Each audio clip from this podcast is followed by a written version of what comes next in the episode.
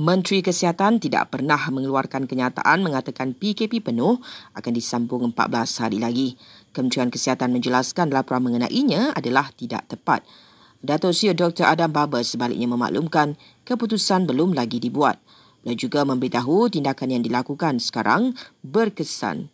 Justru semua perlu terus bekerjasama memutuskan rantaian jangkitan COVID-19. Sementara itu, 6,239 kes baru dilaporkan dan 75 pesakit meninggal dunia. Semalam, 7,386 pesakit sembuh sekaligus mengatasi kes baru untuk hari ketiga berturut-turut. Lebih 2.2 juta warga emas sudah mendaftar di bawah program imunisasi COVID-19 kebangsaan PIK. Menurut Menteri Penyelaras PIK Kari Jamaluddin, daripada jumlah itu lebih 850,000 sudah menerima suntikan vaksin dos pertama. Secara keseluruhan pula, hampir 3.8 juta penduduk di negara ini telah mendapat suntikan vaksin.